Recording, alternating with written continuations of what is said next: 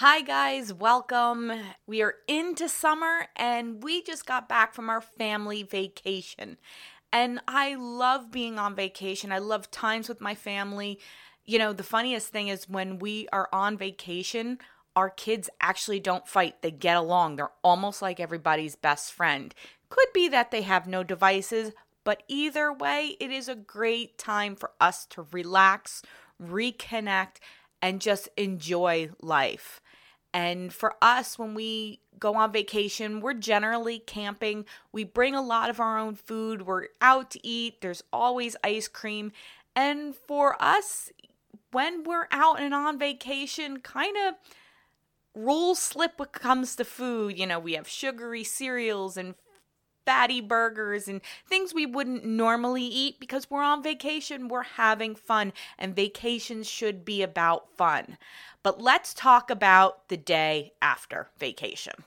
That's when things really need to come back to normal and come back to normal quickly because you might gain four pounds on vacation, but if you don't get a hold of that the day after vacation, to kind of reduce some of that inflammation, releasing that excess uh, water retention, all of that it's just going to compound itself over the summer. And by September, you're going to find yourself 10 pounds heavier. And that's not what we want. We don't want to go into fall feeling bloated. And we don't even want to be at the end of summer feeling bloated and gross. And the day after vacation is the way to get a hold of this. Now, a lot of us, when we get back from vacation, our fridges are empty. We have no food. So either the day after vacation, we are running out to the diner or maybe a restaurant to eat because we haven't gone food shopping yet.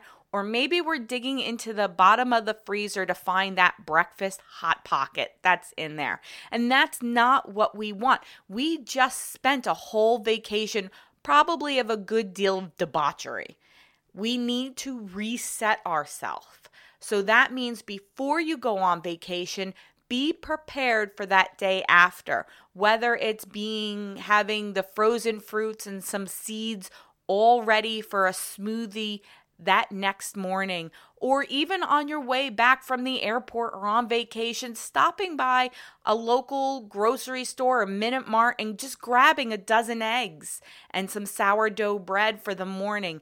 Grabbing something to be prepared is going to make everything so much better. And remember, vacation food stays on vacation. Don't drag vacation on for the next week when you're home because you're not prepared. Three things I really want you to focus on when you come back from vacation are veggies, water, and movement. Get yourself back to the gym. Make sure you're properly hydrating yourself and eat your effing veggies. You need that fiber to clear out your system get everything flushed through to put those nutrients back in your body that you're probably lacking. Listen, if you're anything like me on vacation, it is heavy foods, day drinking, and we need to get that all flushed out of our system. Listen, it was a great time. Our stress is down, we're feeling good, but it's back to normal. With those three areas to focus on your veggies, your water, and your movement, you'll be back to yourself in no time. Probably the first few days, you're gonna be flushing your system out a lot, especially with getting that water. But then by day three, you're gonna feel pretty good. That initial weight gain that you had on vacation is probably going to be gone within the week. And make sure you guys are getting back to the gym.